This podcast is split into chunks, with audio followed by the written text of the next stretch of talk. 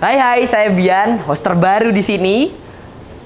Kembali lagi dengan kanal edisi 320. Pada episode spesial kali ini dalam rangka memperingati Hari Kemerdekaan Republik Indonesia ke-77, kita akan ngobrol nih sama relawan pajak. Nah, kita akan ngobrol bagaimana sih dia mengabdi untuk Indonesia ini melalui kegiatan relawan pajak. Nah, kita adalah bangsa pejuang. Kita punya darah patriot yang mengalir di badan kita, yang tidak mudah menyerah dan yang tidak pernah mengatakan saya kalah. Sebagai generasi penerus, semangat para pahlawan akan terus menyertai di setiap langkah perjuangan. Tak perlu banyak pangkat ataupun tak perlu banyak gelar. Tapi mereka yang rela berkorban untuk kebaikan bersamalah yang layak kita panggil pahlawan. Nah, perjuangan tersebut kini dilanjutkan oleh generasi muda untuk mempertahankan dan mengisi kemerdekaan yang sudah diraih dengan susah payah ini. Kita akan ngobrol dengan relawan pajak sebagai pahlawan kita hari ini setelah yang satu ini. Selamat datang di kanal edisi 320, membahas topik perpajakan terkini yang dapat kamu nikmati melalui Spotify dan kanal YouTube. Dengar dan saksikan. Beragam informasi perpajakan yang menarik tersaji di Spotify dan di kanal YouTube. Hanya di kanal edisi 320.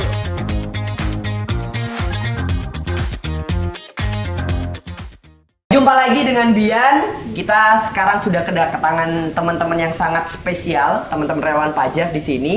Kita sebelum kita tanya-tanya tentang bagaimana sih pengalaman mereka dalam memberikan asistensi kepada wajib pajak dan pengalaman-pengalaman mungkin seru dari mereka, kita kenalan dulu mungkin ya. Eh, kenalannya mungkin dari mbaknya dulu deh.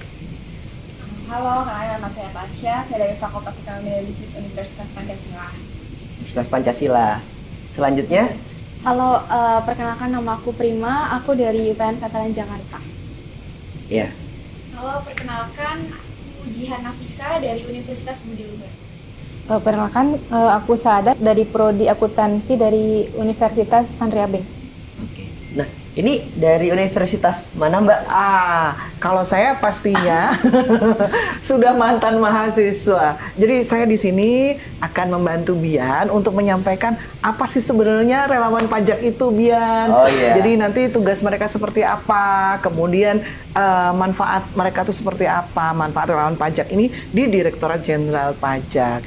Jadi kalau mau perkenalan, saya Indra Setiawati, saya kebetulan kasih kerjasama dan humas di Kanwil DJP Jakarta Selatan 2. Kayaknya kalau Miss Indri udah pada kenal semua ya.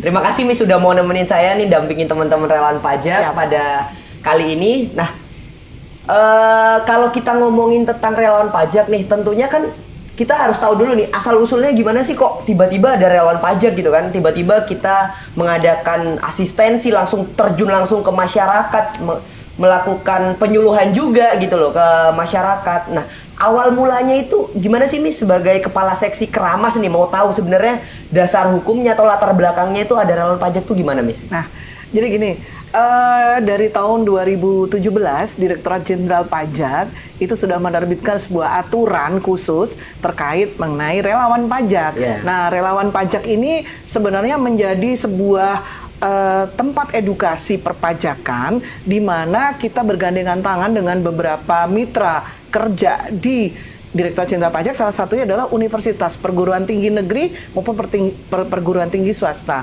Jadi relawan pajak itu sebenarnya ada dua, yaitu relawan pajak yang memang mahasiswa atau relawan pajak yang dari masyarakat eh, pada umumnya.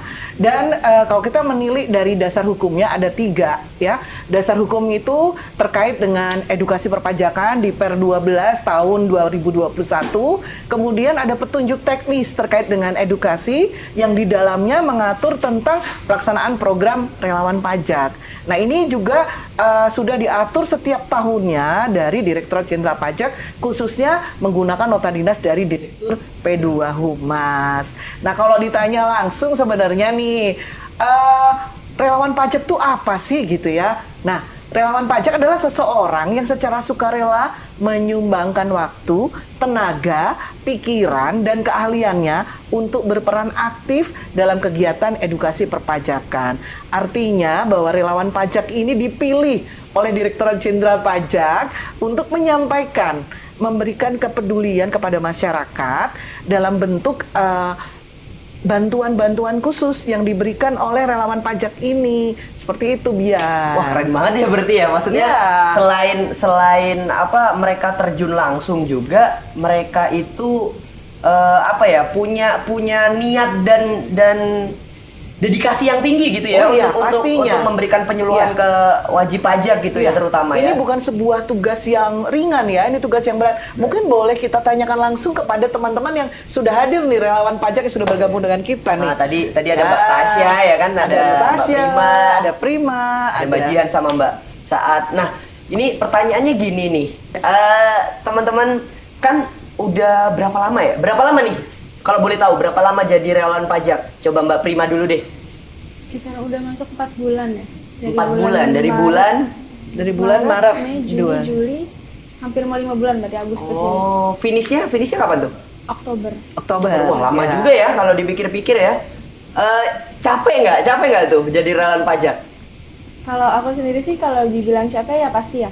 Cuma ada serunya juga dan emang banyak manfaat yang didapat sih selama mengikuti relawan pajak ini. Oke.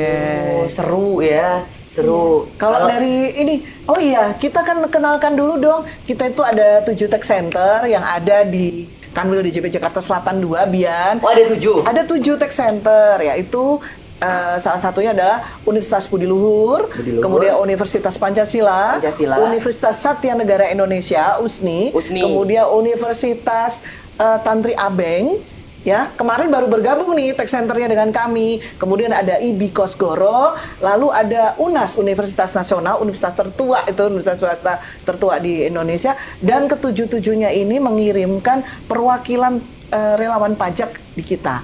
Jadi kalau boleh ditanyakan memang luar biasa ya menjadi relawan pajak adalah pengalaman yang sangat luar biasa Nah, seperti itu. tech centernya ini berarti adanya di setiap kampus gitu ya? Iya. Eh, di masing-masing kampus tuh ada tech centernya Iya, gitu. Wah, jadi di banget tiap ya, berarti. kampus menjadi perpanjangan tangan dari Direktorat Berarti- Jenderal Pajak untuk menyampaikan eh, kesadaran perpajakan sejak dini. Oh. Seperti itu. Jadi teman-teman nih di kampusnya ini eh, udah ikut tech center dari awal atau coba-coba aja atau maksudnya ini udah semester-semester akhir nih biar dapat aktivitas gitu atau apa gitu terus baru gabung atau memang dari awal wah aku harus ikut tech center gitu atau atau gimana tuh? Silakan. Kalau dari aku ya, sebenarnya dari yang periode sebelumnya udah pengen ikut. Cuma, Pengen ikut eh, relawan pajak iya, ya? Karena jadwalnya ada bentrok dengan kegiatan lain, jadi baru bisa ikut di periode yang sekarang. Oh, jadi karena memang ada bentrokan ya. Kalau Iya. misal yang lain coba Tasya. Kalau aku kan emang ikut relawan pajak di tahun 2021. Oh, tahun lalu udah ikut. Ya, tahun lalu. Tahun ini ikut lagi. Tahun ini aku nggak ikut karena aku udah ditarik Oh, keanggotaan tech center. berarti ikutnya tahun lalu ya? Iya, betul. Tapi keseruannya kayaknya sama sih ya? Sama. Oke, eh, sebelum eh, lanjut nih, kan setahu saya tuh Miss kalau misalnya apa namanya, kalau misalnya mahasiswa tuh ini pengalaman pribadi kali ya? Ya. Kalau pengalaman pribadi dulu Ya, tuh- kita harus menceritakan pengalaman pribadi supaya lebih seru gitu iya, ya. Pengalaman Apa pribadi kita- saya dulu tuh waktu kuliah tuh kayak ya agak malas-malesan sih ya. Agak malas-malesan tapi tapi tetap semangatnya ada gitu. Cuman berarti kan saya nih agak agak pengen tahu nih teman-teman di sela-sela kesibukan kuliah gitu ya kan di organisasi juga gitu atau mungkin eh, ada ada kegiatan lain kok tuh kok kok masih menyempatkan diri gitu untuk untuk untuk ikut relawan pajak tuh sebenarnya tujuannya tuh apa gitu? Memang tujuan tujuan dari awal tuh apa? Apa memang eh pengen pengen mencari pengalaman aja atau atau memang eh, apa ya iseng-iseng aja kayak tadi saya bilang atau eh, memang ada yang dikejar tuh? Misal eh, misal ada cowoknya nih yang ikut ikut relawan pajak biasanya kan kayak gitu nggak apa-apa dong motivasi yang baik muda dong. gitu ya. Iya, Itu bagus apa-apa. salah satu motivasi juga ya buat Coba. Saat, Tasya, Kak Prima gitu ya. Nah, mungkin eh, masing-masing boleh sampaikan tujuan utama kalian tuh sebenarnya apa sih ikut relawan pajak sampai harus ikut rekrutmen, harus kan ikut pembekalan. panjang tuh ya Ya, ininya. seperti tadi yang disampaikan Kak Bian. Artinya bahwa sambil kuliah loh, kalian kan masih kuliah ya. Jadi eh, di tengah-tengah masa kuliah masih ikut relawan pajak, harus melayani wajib pajak. Nah ini ada motivasi khusus, tujuan khusus nggak boleh Tasya nanti uh, semua boleh menjawab. Silakan. Uh, tentunya pertama saya juga ingin menambah wawasan, saya ingin menambah pengalaman karena uh, pada saat itu juga saya mahasiswa angkatan 2020 di mana pada saat itu juga saya masih belajar secara online jadi Oh iya. uh, iya. saya ingin menuangkan apa ya mata kuliah yang saya pelajari di kampus dengan mengikuti relawan pajak ini jadi saya besar harapan di relawan pajak Berarti diimplementasikannya itu melalui ikut relawan pajak. Wah, keren banget. Karena memang sedang ini ya Miss ya waktu itu perkuliahan sedang Iya online. Ya, betul betul. betul. Kami sendiri juga di Direktorat Jenderal Pajak ya terutama di Kanwil DJP Jakarta Selatan 2 waktu itu juga bingung. Ini tuh eh, semua wajib pajak kan lapornya pun harus online. Betul. Ini bagaimana kita membuat eh, teman-teman relawan pajak ini bisa membantu para wajib pajak untuk lapor dan Ya. meningkatkan kepatuhan. Betul, nah, ini betul, nanti nanti akan kita bahas mungkin di sesi berikutnya.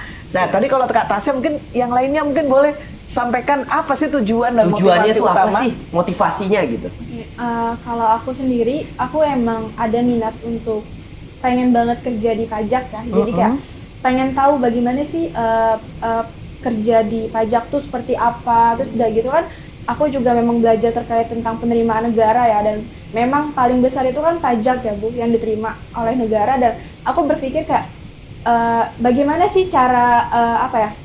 Pengumpulan dananya itu seperti apa dan aku pengen tahu mekanismenya itu seperti apa. Makanya aku Ah. pengen ikut relawan pajak ini supaya aku tahu oh ternyata mekanisme dalam pembayaran pajak tuh seperti ini gitu. Dan setiap warga negara itu kan memang diwajibkan ya bu. Dan memang aku melihat di sekitar aku sendiri tuh kayak masih kurang sadar gitu bu sama terkait pajak gitu ya. Kayak ah pajak nggak tahu gitu kayak nggak dibayar Jadi pengen, uh, jadi bagus sekali ya Salah- motivasi. salah satu tujuannya edukasi. menyebarkan Iya, edukasi iya, iya. cerdas langsung ke masyarakat sekitarnya ya. Karena kan memang aku melihat di sekitar rumah tuh kayak masih minim ya Bu tentang kayak kewajiban mereka sebagai masyarakat untuk melakukan pembayaran pajak gitu ya. Hmm. Padahal eh, tujuannya itu memang bak- akan balik lagi ke mereka gitu. Padahal mereka udah merasakan ininya ya, Manfaat. manfaatnya gitu ya. Secara nggak langsung. Secara nggak langsung betul Iya. gitu. Siap. Kalau lanjut Kak Eh, Prima. Kalau aku mungkin nggak jauh beda ya sama Kak Prima karena memang eh, punya antusias di bidang finansial kebetulan juga eh, tertarik juga ya di bidang pajak jadi eh, ini sebagai batu loncatan yang mungkin supaya bisa berkarir di dunia pajak terus juga eh, sebenarnya juga karena stigma pajak tuh kan bayar bayar dan bayar ya padahal ternyata enggak loh gitu dan Iya. memang di relawan pajak ini ya pengalamannya benar-benar seru dan benar-benar bermanfaat Oke, kalau Kak Saat. Eh, dari saya sendiri nggak beda jauh juga sama Prima karena saya eh, berminat di dunia perpajakan juga. Terus eh, saya dapat info kan katanya kalau relawan pajak terjun langsung ke masyarakat gitu ya. Jadi saya ingin mengasah kemampuan komunikasinya aja gitu. Oke. Dan motivasinya berbagai macam nih. Berbagai macam dan itu. uh, Tapi saya belum nemu nih Miss, yang motivasinya ngejar cowoknya nggak ada ya? Ah, ya? itu mungkin jadi uh, motivasi sampingan. Iya, iya. Siapa tahu gitu ya. Itu tujuannya gitu mulia ya. banget loh. Tujuan mulia. Oke. uh, next kita ke sesi berikutnya kak. Oke. Eh, kita lanjut ke pertanyaan selanjutnya nih. Pertanyaan selanjutnya itu adalah eh, terkait dengan proses rekrutmen yang katanya tadi kita sempat singgung dikit katanya agak panjang tuh mulai dari pendaftaran ya sampai bisa langsung terjun ke wajib pajak memberikan asistensi itu Eh, kira-kira proses rekrutmennya gimana tuh? Kita langsung tanya aja nih kalau ini mungkin kalau proses rekrutmen yang lebih ngerti nih dari kepala seksi keramas nih, Iya. Miss Indri gimana? Oke, Miss? jadi proses rekrutmen itu dilakukan karena apa? Yang ingin mendaftar jadi relawan pajak itu ratusan orang ya. Mungkin karena adalah sa- eh, salah satu atau salah beberapa yang beruntung yang bisa bergabung dengan kami di Direktorat Jenderal Pajak khususnya di Kanwil DJP Jakarta Selatan 2 karena memang eh, di awal itu memang ada rekrutmen yang sudah ditetapkan oleh uh, kantor pusat. Jadi kami mengikuti uh, proses rekrutmen tersebut dari mulai pendaftaran, kemudian audisi. Proses audisi ini pun juga ada proses audisi wawancara, proses audisi tertulis. Kemudian setelah nanti lulus pun itu masih kita bekali. Setelah pembekalan masih kita tes sekali lagi untuk bisa menjadi seorang relawan pajak. Karena apa? Jujur, kita butuh rekrutmen yang uh, audisi yang sedemikian ketat karena memang para relawan pajak ini seperti tadi ya motivasi adik-adik semua nih teman-teman dari uh, relawan pajak ingin langsung diterjunkan ke masyarakat. Jadi mereka harus pandai menjawab pertanyaan wajib pajak. Mereka harus tahu aturan-aturan yang terkait dengan perpajakan.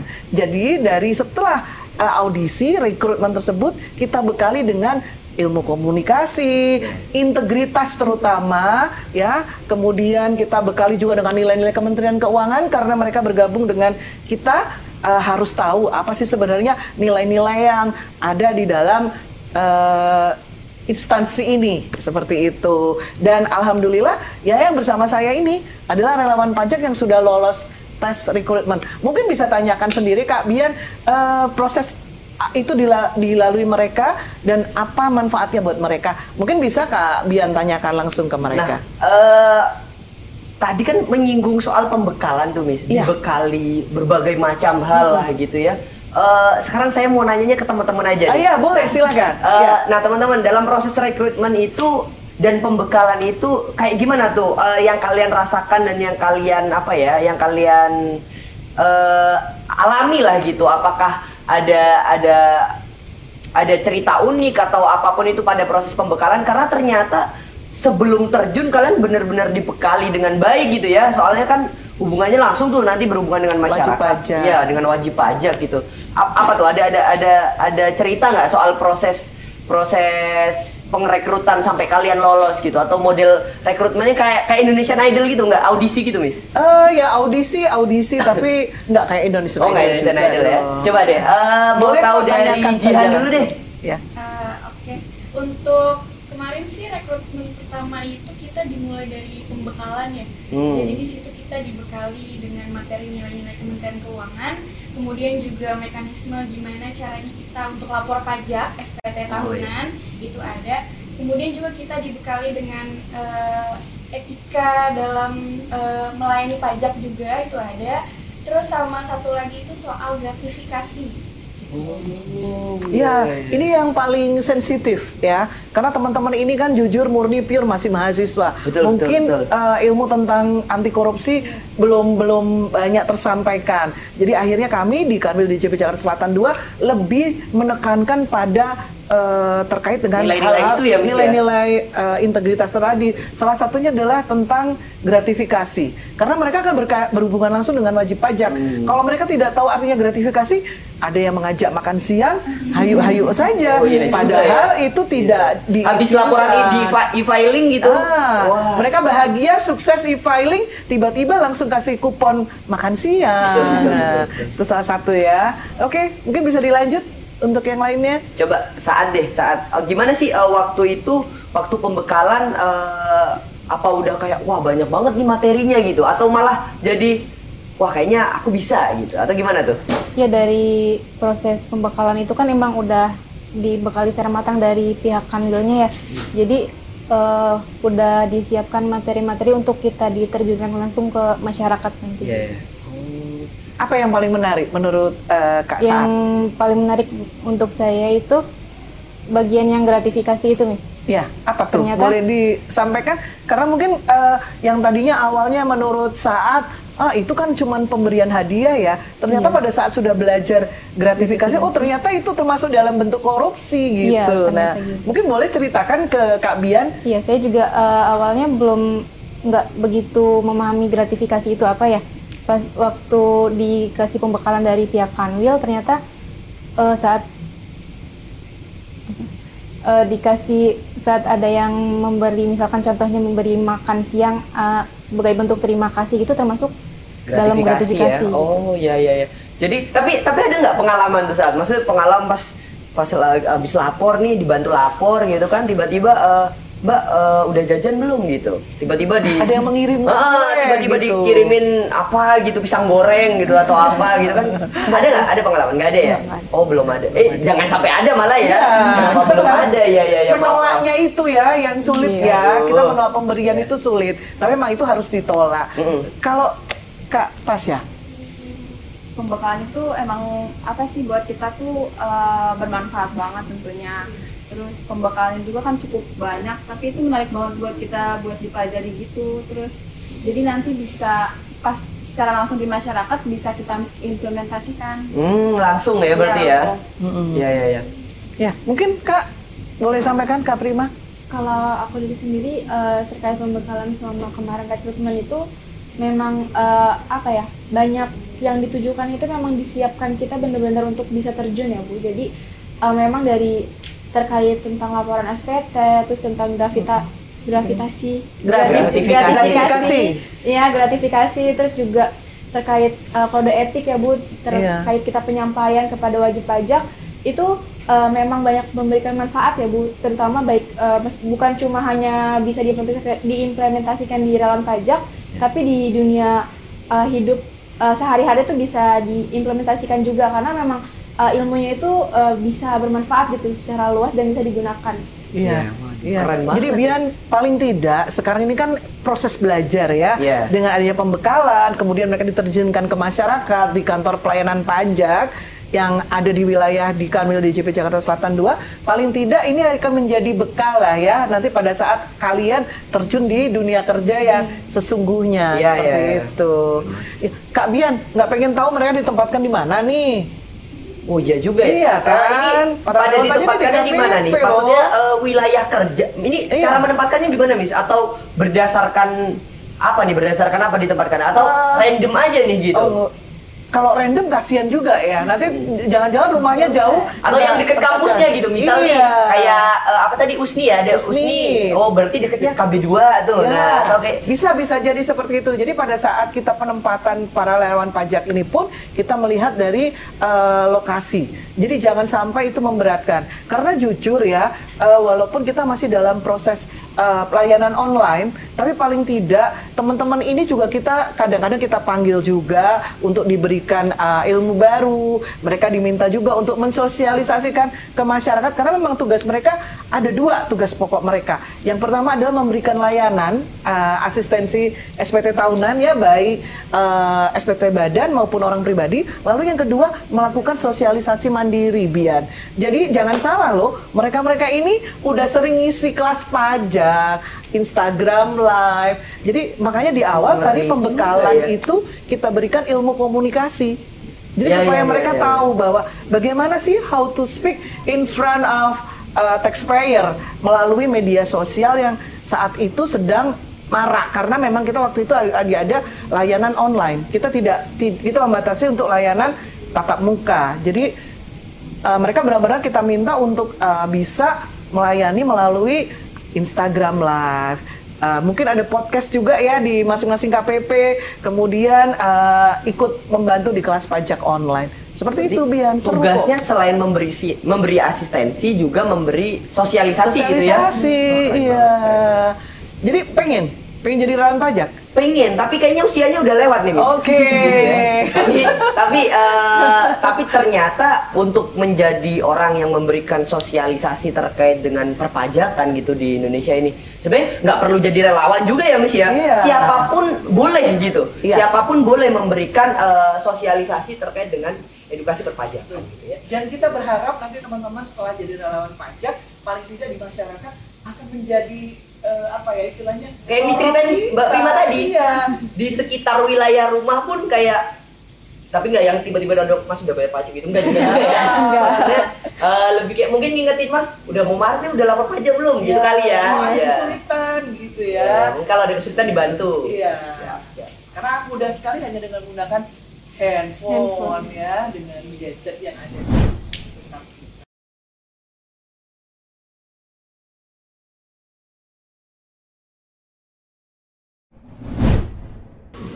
Oke teman-teman, eh, kita kembali lagi dengan teman-teman relawan pajak. Nah, kali ini kita kedatangan dua mahasiswa baru. Nah, dari dua universitas yang berbeda. Sebelum itu kita kenalan dulu ya sama teman kita yang dua ini. Oke, mungkin dari Mas Ipul dulu ya. Oke, perkenalkan nama saya Saiful Rahman. Saya dari Universitas Al Azhar Indonesia. Saya relawan pajak di tahun 2001 dan 2022. Dari Al Azhar. Kalau Mbaknya? Perkenalkan, saya Nurmelia Safitri dari Institut Bisnis dan Informatika Kosgoro 1957. Nah, eh, infonya nih kalau yang dari Institut Bisnis Institut Bisnis dan Informatika. Ah, ya singkatannya IBI aja. Ya, infonya kalau dari IBI nih eh, masih baru katanya. Masuk baru punya tech center katanya apa benar tuh? Ya betul Kak. Eh, IBI ini baru bergabung di eh, relawan pajak ini eh, itu sekitar bulan Juli. Eh Juni, Juni. Setiap bulan Juni ya? Ah, bulan Juni. Berarti masih belum belum join nih ya Miss ya sama relawan pajak Kanwil Jaksel 2 ini. Jadi uh, untuk Ibikos Goro 57 kebetulan uh, tech centernya baru bergabung di Kanwil DJP Jakarta Selatan 2 itu di bulan Juni. Juni, ya. Jadi untuk relawan pajak tahun 2022 mereka belum bisa bergabung dengan kita. Mudah-mudahan di tahun berikutnya ya Iya. bisa gabung dan nanti uh, mengikuti proses rekrutmen seperti tadi yang sudah saya sampaikan Oh, di iya. depan. Seperti itu. Berarti berarti mungkin tahun depan bisa bersinergi nih sama kita Oh semua nih ya iya, di sini ya. kita ada tujuh ini sudah lengkap. Eh, jadi nanti kita makin makin banyak dan mungkin Bang Ipul yang sudah dua kali ikut Iya. relawan pajak pengen ikut lagi Betul. gitu. Karena memang kesempatannya juga cukup bagus dan uh, pengembangan untuk kita dari uh, materi yang disampaikan oleh pihak pajaknya ini sangat berguna untuk kita. Terutama untuk bagi saya untuk uh, mahasiswa Fakultas Hukum karena kita mendapatkan materi yang uh, saling berhubungan. Dan ini sangat membantu banget bagi kami mahasiswa dan tentunya untuk masyarakat luasnya gitu. Tadi eh, bilang dari hukum. Iya. Eh, kalau ini Eh, dari akuntansi. Merah dari akuntansi. Wah, ini berarti dari tadi nih aku tanya satu-satu beda-beda semua nih, Miss. Iya, berarti beda. keren ya. Maksudnya eh, dari berbeda-beda tapi terkait niat dan dedikasinya kepada pajak. Wah, gila keren Luar banget. biasa. Eh, sekarang tadi kita udah udah udah udah bahas soal tentang latar belakang, terus tujuan jadi relawan pajak. Kita juga sempat nanya gimana sih pembekalannya, terus tugasnya selama di KPP. Tapi yang aku penasaran nih sebenarnya teman-teman tuh ada cerita unik gak sih dulu waktu jadi relawan pajak waktu-waktu memberikan sosialisasi, memberikan edukasi gitu juga ya, memberikan asistensi juga kalau di pajak. Punya nggak pengalaman-pengalaman seru kayak misal contoh ada wajib pajak dulu, dulu waktu zaman saya mis waktu Hah? masih kuliah tuh relawan pajak ada yang nggak punya email bahkan ini eh, ada yang nggak bawa HP. Nah gimana tuh cara teman-teman mengatasi itu membantu teman-teman wajib Oke. pajak? Coba kalau masih kuliah gimana? Oke, saya izin jawab ya, Iya. Miss. Jadi gini, kalau untuk relawan pajak ini kan eh, kita membantu ya asistensi ya. Berarti asistensi itu berarti eh, semuanya yang kita harus bantu, bukan hanya cuma kayak model kurang pengetahuan informasi. Nah, pengalaman menariknya ini adalah ada beberapa macam nih. Nah, salah satunya adalah eh, betul tadi yang disampaikan dia tidak punya email, nomor telepon yang berbeda yang didaftarkan, terus yang udah pasti juga dia tidak tahu kalau dia itu sudah punya ternyata punya akun. Nah, karena akun DJP itu didaftarkan oleh pihak biasanya pihak perusahaannya kayak gitu. Nah, itu kan berarti kita memberikan edukasi bahwa akun DJP itu sangat eh, privasi, tidak boleh diketahui oleh orang lain. Nah, makanya fungsi dari lawan pajak ini adalah harus memberikan asistensi secara jelas.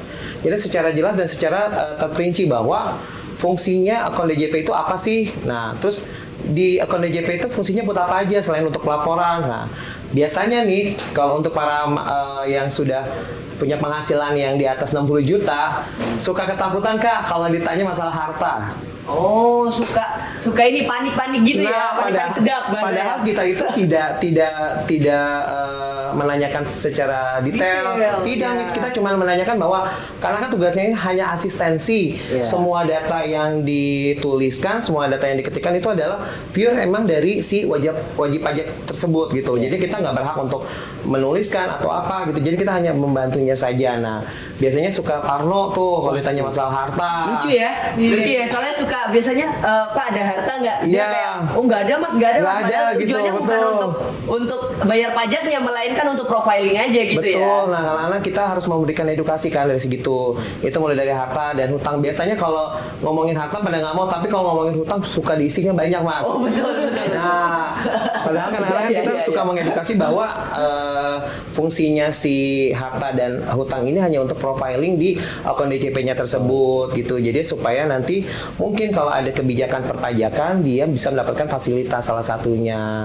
Betul ya, seperti itu kan? ya. Jadi nah, memang seperti tadi itu. kita kembali lagi di awal seperti proses pembekalan kita, kita melihat tentang nilai-nilai Kementerian Keuangan, membekali mereka dengan nilai kementerian, kemudian integritas. Ini Betul. salah satu yang penting. Karena apa? Teman-teman relawan pajak ini kan langsung berhubungan dengan wajib pajak, Ya. membantu asistensi mengisi SPT. Di dalamnya ada proses eh, tadi pencatatan Betul, hutang, pencatatan hutang, segala harta. macam. Kalau kita tidak dibekali dengan integritas yang baik, paling tidak itu akan di-share. Padahal kan itu sebuah rahasia jabatan yang harus di-keep oleh masing-masing relawan pajak. Nah ini yang saya ingin tahu nih, dari kalian nih ada nggak pengalaman yang sama nih terkait dengan yang kayak eh, Bang Ipul tadi ya? Bang Ipul Iya. ya. Iya, Ada nggak? Pasti banyak dong di lapangan ya. Siapa dulu yang mau ngejawab boleh? Nih, kalau Bang. aku sendiri sih kalau mungkin kalau itu kan lebih pas masa pengisian ya. Aku juga Ah. ngalamin ya email. Itu bahkan pernah juga. Jadi kita harus buat email juga. Eh, akun baru emailnya buat bisa dapat kode verifikasi. Terus yang paling lucu tuh dia nggak bawa handphone. Itu kayak aku pak bingung kan. Dia bawa SPT bawa buku eh bawa bukti potong. Bukti potong. tapi nggak ada nggak punya handphone. Nggak punya handphone. Jadi kayak mau WhatsApp nomor kode verifikasi itu kan butuh ya Iya, untuk mulai dari pendaftaran. Itu informasi. Nah itu kita ngalamin kesulitan. Kesulitannya di situ ya. ya. Tapi bapaknya tetap saya mau tetap hari ini dia bilang. Itu kayak kita udah bingung kan mau gimana akhirnya eh, udah apa ya negosiasi sama bapaknya dia bilang ya udah akhirnya saya besok balik lagi. Nah, wah itu bagus tuh. Usaha memberikan edukasi maupun sosialisasi kepada wajib pajak ya tadi ya. Sampai mau bapaknya sampai mau balik kan besoknya gitu ya dengan iya, dengan karena memang yang tadi saya bilang asistensinya tuh bukan cuma sekedar dokumen tapi lebih ke personal kontaknya dengan eh, wajib pajaknya Iya. harus yang kita juga benar-benar harus mengerti gitu karena kan memang nggak karena kita jangan menganggap bahwa orang yang ke, eh, ke KPP itu adalah semuanya mengerti gitu jadi fungsinya relawan pajak yang di situ adalah benar-benar mengedukasi Betul. dan mengasistensi wajib pajak itu sampai dengan selesai untuk melakukan pelaporan kewajiban perpajakannya ya. betul, betul seperti Iya, itu iya, iya. mas Nah, tadi tuh ada yang bilang soal harta, terus soal ada yang nggak bawa HP gitu. Eh, lebih dari itu ada nggak? Ada nggak yang lebih parah lagi gitu? Atau bahkan justru ada yang kayak eh, dia mau lapor tapi justru mbak saya kok pajaknya cuma segini ya boleh ditambah nggak gitu ada ada yang kayak gitu nggak ada yang kayak gitu nggak ada yang tiba-tiba eh, ingin berkontribusi lebih gitu kan cerita-cerita lucu gitu ada nggak teman-teman atau malah mungkin dimarahin loh. Oh, iya tuh, itu bisa benar juga jadi. tuh. Karena orang datang ke kantor itu udah bawa emosi dari rumah kan. Betul. Jadi udah meluangkan waktunya ya kan Tiba-tiba kalian itu ada salah sedikit salah ngomong. Namanya relawan pajak ya, belum jadi pegawai. Ada salah sedikit salah ngomong. mungkin ada yang mau diceritain. Boleh loh. Kita kita uh, tukar Sama ini, pengalaman Maksud saya ketika- pajak tahu. marah itu ngatasinnya dulu Nah, itu yang ditanya tahu supaya nih kebetulan ada yang belum jadi relawan pajak, nanti tahun depan ingin tahu rasanya jadi relawan pajak. Coba berbagi, berbagi, ayo, berbagi dulu. Ya, silakan. Eh, mungkin aku boleh ya. boleh Ya. Gimana, Jihan? Itu eh, sempat ada ibu-ibu ya. Ibu-ibu jadi eh, kebetulan Bapak Evin. Ternyata pas dicari tahu, eh, ternyata ini akun punya suaminya kan memang Evin ini tidak bisa diwakilkan ya. Ya, jadi eh, ibunya ini tetap kekeh harus diurus hari itu juga sama tadi kayak Kak Prima ya gitu. Nah di situ marah-marah sambil apa ya? eh, marah-marah itu benar-benar eh, bikin semuanya tuh langsung Panik lah gitu iya tertuju ke situ gitu cuma ya eh, saya sebagai relawan kan juga nggak bisa yang apa ya kekeh-kekehan juga ya Ah. jadi memang harus sabar jadi eh, dikasih tahu baik-baik ibunya suruh eh, apa pulang ke rumah dulu nanti konfirmasi ke suaminya biar suaminya urus karena memang tidak bisa diwakilkan. Mungkin itu aja sih cuma akhirnya ibunya minta maaf. Ibunya ngerti ya? Iya. Wah, alhamdulillah tuh. Berarti keren tuh usaha dari teman-teman relawan pajak yang udah bisa ngasih pengertian ngasih edukasi juga buat buat yang lain. Nah itu tadi pengalaman tuh miss. Yes. sekarang kan ini semua berawal dari niat yang sangat mulia gitu ya. Mau mau membantu wajib pajak bahkan teman-teman tadi ada Kak Tasya ada eh, Kak Prima, Prima. Kak Ipul, terus Kak Jihan sama eh, Saat- Kak Saat sama ini nih tahun depan nih kayaknya ya akan akan mulai itu. Niatnya mulia sekali dan dan dan sudah diimplementasikan dengan cara melakukan asistensi sosialisasi. Sekarang tuh mau nanyanya manfaat buat kalian tuh sebesar apa dan manfaatnya kayak apa sih setelah melakukan eh, kegiatan relawan pajak selama ini itu apa? Coba deh coba Eh, mau aku sendiri ya, Iya.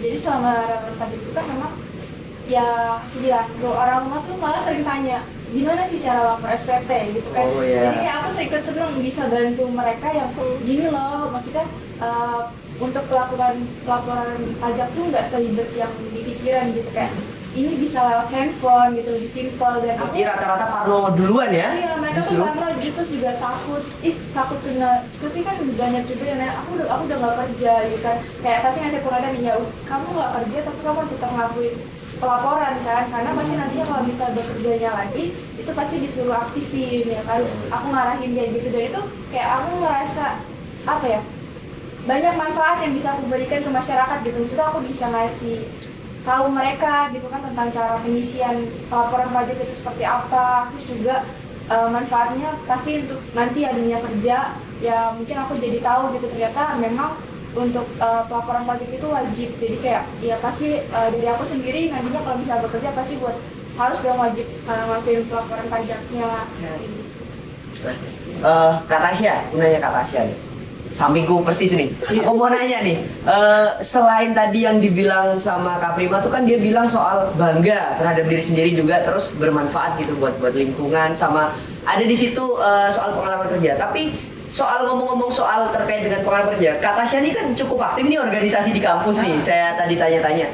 Nah, eh, ngaruh nggak eh, kegiatan relawan pajak ini dengan skill berkomunikasi, terus eh, skill dalam apa ya bernegosiasi mungkin gitu ya dengan wajib pajak untuk meredam meredam ada yang tadi bilang marah-marah atau apa gitu. Kira-kira gimana kata Tasya tuh? itu untuk komunikasi sangat berpengaruh untuk kita sih sebenarnya karena melatih skill juga kayak tadinya kita tuh malu untuk berbicara di depan orang banyak Mm-mm. sekarang kita tuh udah kayak berani terus bisa mengeluar- mengeluarkan pendapat juga Jadi jadi lebih lebih lebih berani ya. Kayak Kalau Mas Ipul nih kayaknya kan tadi kelihatan eh, jadi informasi informasinya juga nih eh, sebagian besar dari teman-teman di sini tugasnya itu di KPP Jakarta Kebayoran Lama. Betul nggak ya? Ada kebayoran lama, lama.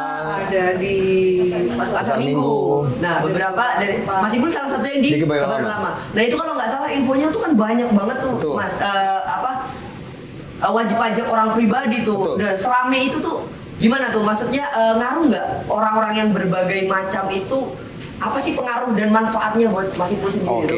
eh, untuk wilayah kebayoran lama ini kan eh, kebanyakan rata-rata dia wajib pajak pribadi untuk yang UMKM ya. UMKM ya. banyak karena kan memang sampingnya itu ada sentral untuk eh, Kegiatan untuk ya, UMKM. kegiatan usaha. Nah, Hmm. jadinya adalah eh, di mana UMKM itu harus dibekali yang namanya edukasi tentang perpajakan. Betul. Itu penting banget. Kenapa? Dari Jackpreneur sendiri eh, di bawah naungannya dinas eh, UMKM itu Iya. adalah mewajibkan bahwa setiap UMKM yang terdaftar di Jackpreneur itu wajib yang namanya harus memiliki NPWP. NPWP. dan itu harus aktif, bukan cuma punya tapi harus aktif. Harus aktif ya. Nah, eh, bagaimana kita eh, untuk mengedukasinya? Nah, kebetulan saya juga bergabung di salah satu wadah tersebut dan saya juga sebagai relawan pajak jadi terpanggil untuk memberikan edukasi. Jadi adalah memberikan informasi yang secara eh, dasar bagaimana fungsi eh, NPWP itu eh, gunanya apa sih sebenarnya itu. Jadi kita memberikan dasarnya dulu informasinya dulu apa kepada rekan-rekan UMKM yang eh, terlibat. Setelah itu baru memberikan eh, dasarnya kenapa sih harus lapor pajak seperti itu. Karena memang di UMKM itu sendiri kan memang kita harus wajib pajak ya walaupun ada penghasilannya maupun tidak ada mis gitu Iya. karena biasanya kalau ditanya berapa penghasilan tiap bulan nah biasanya dia suka eh, estimasi saja nah jadi Iya. kita pun sebagai relawan pajak hanya bisa memberikan gambaran berapa kira-kiranya penghasilan per bulannya nanti dikalikan dasar pengenaan tarif pajaknya seperti Iya. itu nah Jadi kalau UMKM tuh PP 23 ya Mas ya berarti Betul, ya? makanya Oke. kita eh, selain juga untuk laporan pajak ke WP pribadi dan badan, kita juga eh, menghandle untuk beberapa yang UMKM tersebut. Jadi memang sebagai relawan pajak ini benar-benar eh, bekalnya cukup bagus banget gitu. Jadi kayak sebagai eh, relawan pajak dan saya juga sebagai seorang UMKM, jadinya bisa langsung diimplementasikan. Jadi langsung dan bisa langsung membantu juga kepada rekan-rekan yang lain yang membutuhkan. Karena gitu. memang sudah ada di dalamnya. Betul mas, Iya. makanya eh, jangan takut. Jadi ketika dengar kata pajak tuh jangan takut bahwa kita harus bayar. Iya. Belum tentu karena pajak itu sebenarnya adalah bukannya eh, kantor untuk pembayaran hutang, bukan. Bukan, ya. Bukan, karena di sana kan hanya sistem pelaporan. Jadinya bagaimana pelaporan data itu harus disinkronisasikan. Eh, jangan sampai misalnya kita sebagai eh, wajib pajak pribadi nih, kita tidak tahu berapa sih yang dilaporkan sama perusahaan untuk eh, wajib pajak kita berapa nominalnya gitu kan. Nah, nanti kan ketahuan tuh di SPT-nya. Nah, fungsinya relawan pajak itu adalah memberikan edukasi seperti itu. Karena biasanya yang takut-takut duluan tuh justru nggak kenal tuh sama pajak ya. Nah, itu dia. Makanya kenalan dulu gitu karena tak tak kenal maka tak kenyang. Eh, maksudnya tak sayang, sorry. Karena kan memang banyak ya sekarang program kayak terakhir itu program pengungkapan pajak ya Miss ya. Kan itu benar-benar Oh, yang itu- terakhir PPS iya, ya? Ungkapan sukarela kan itu sangat membantu nih ternyata. Ternyata pas kita di lapangan itu ternyata program itu sangat membantu banget bagi para pengusaha yang selama ini tuh yang eh, tutup mata tentang pajaknya. Iya. Jadi dia baru baru apa baru sadar dengan adanya program kita dan sangat dibantu. Dan kita pun memberikan asistensinya pun sebagai relawan pajak pun sangat membantu ya kira-kira apa yang dibutuhkan sama eh, wajib pajak tersebut kayak gitu. Jadi memang manfaatnya itu tidak hanya dirasakan oleh si relawan pajak, terutama adik-adik ini ya salah satu salah beberapa nih ya yang hadir di sini, tapi manfaat itu juga di- diperoleh oleh wajib pajak. Jadi Iya. selama ini yang eh, mungkin satu AR harus melayani sekian puluh wajib pajak dengan adanya relawan-relawan pajak ini, mereka diberikan kesempatan untuk bertanya dengan cara yang lebih mudah dan cara yang lebih eh, istilahnya lebih mudah dan setiap saat ada eh, karena mereka juga menjadi agent atau call center di KPP yang eh, penempatan mereka, KPP di mana mereka ditempatkan. Seperti itu. Mungkin ada yang lainnya?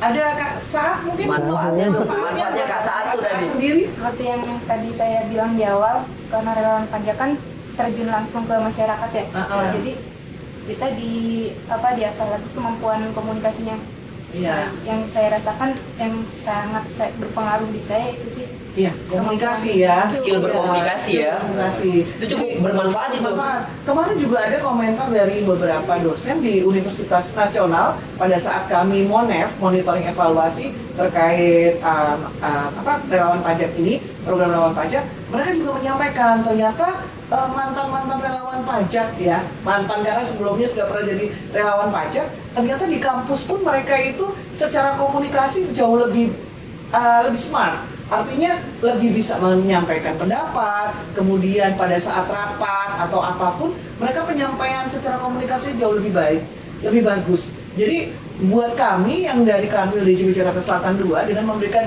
pembekalan, memberikan kesempatan mereka berkomunikasi dengan wajib pajak secara langsung, paling tidak ini menjadi bekal mereka bisa dimanfaatkan nanti pada saat menginjak di dunia kerja yang sesungguhnya. Luar biasa. Seperti itu. Keren, keren. Iya. Nah, ini udah denger nih pengalaman tadi ada Kak Ipul, ada Kak Prima, ada Kak Tasya, bahkan yang lain juga. Nah, sekarang nanya kan sama Kak Mela nih Kamela, udah nih. belum atas manfaat gitu ya kan pengalaman-pengalaman ada susahnya tadi ada senangnya juga gitu. Kira-kira gimana nih Kak Mela? Eh, motivasi Masih mau nggak sih Nah, tanya- masih mau nggak sih jadi relawan pajak Pertanyaannya gitu? masih mau nggak jadi relawan pajak gitu? Motivasinya untuk tahun depan itu gimana tuh kira-kira? Justru- Apalagi baru ya. Justru setelah mendengar eh, manfaat-manfaat yang telah kakak-kakak eh, Sampaikan rasakan, tadi ya. nah, saya justru ingin eh, segera bergabung untuk menjadi relawan. luar biasa. dimanfaatkan. Kalau bisa bulan ini bulan ini Oh, gitu. Oke Cuma oke. sayang sudah tidak sudah tidak ada lagi. Udah nggak open recruitnya tahun depan ya Miss ya.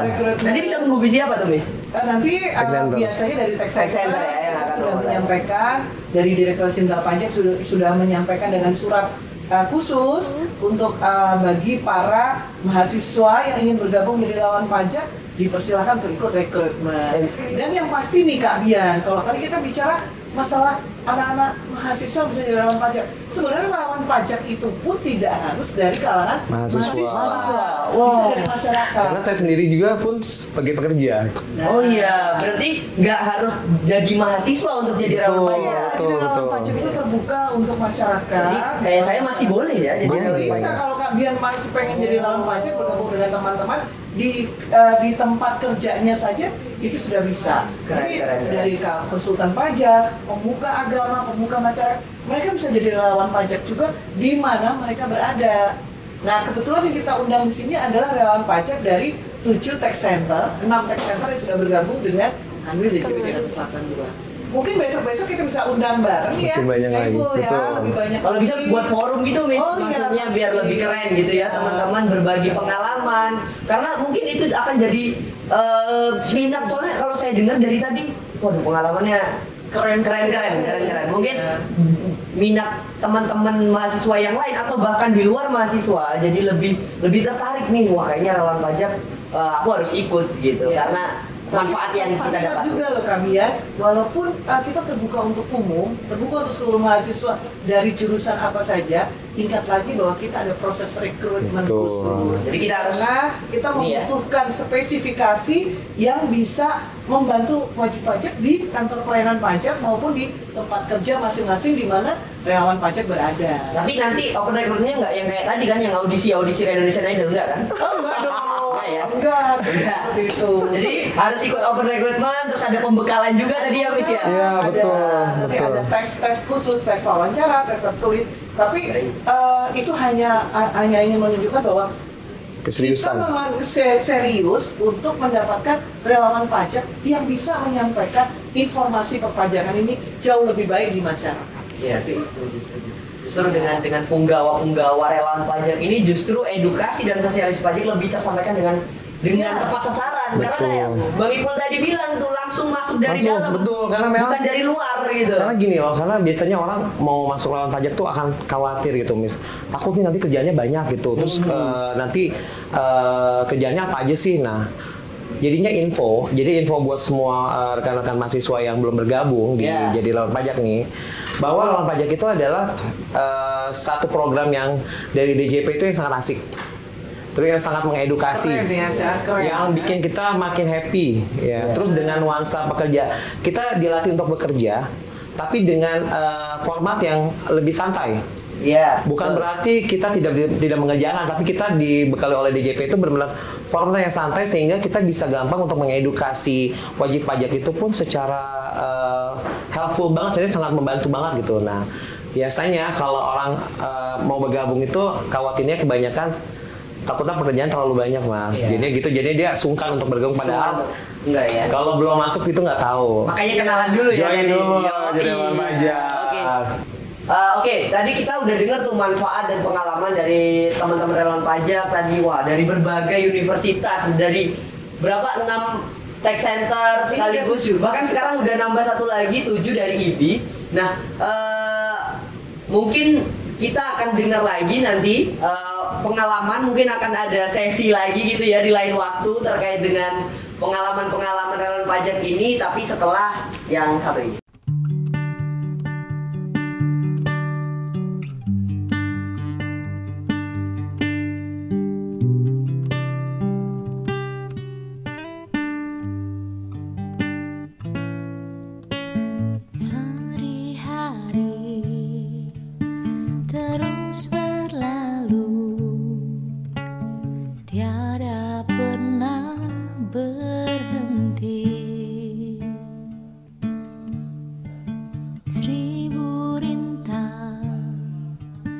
愿望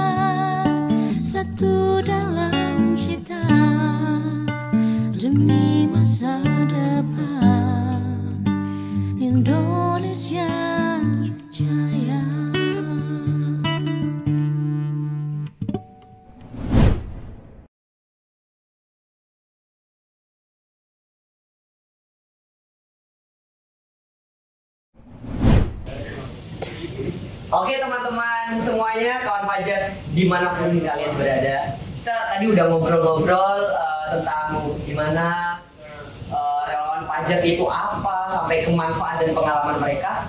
Sebelumnya eh, saya pribadi terima kasih banget nih sama teman-teman relawan pajak yang udah hadir, udah ngasih eh, tentang pengalamannya gitu ya, tentang manfaat yang kalian dapat gitu. Eh, mungkin tahun depan saya boleh ikut kan, Miss? Boleh. ya. Dan saya juga boleh ikut, Mos. Boleh ya. Kawan pajak mungkin eh, Bang Ibu mau tiga tiga kali. Iya, mau ketiga kali ya. nanti nanti nanti mungkin eh, saya eh, bareng sama Kak Mela ini tahun depan Iya. di tahun 2023. Dan Kak Mela. Jadi teman-teman eh, bagi teman-teman di luar sana yang berminat nih eh, mengikuti relawan pajak kegiatan relawan pajak ini langsung saja nanti tahun 2023 harus ikut dan join nih bareng kita biar tahu nih kenal tuh pajak tuh kayak apa sih? gitu ya. Bisa bermanfaat juga untuk masyarakat kita ya. Eh, mungkin itu saja teman-teman. Eh, terima kasih atas kebersamaan kita kali ini. Eh, tunggu saya nih presenter baru yang akan pasti selanjutnya sih kayaknya aku lagi ya. Eh, eh, tetap di kanal edisi 320 pajak buat Indonesia maju, salam satu bahu, sekali mengabdi, selamanya memberi arti.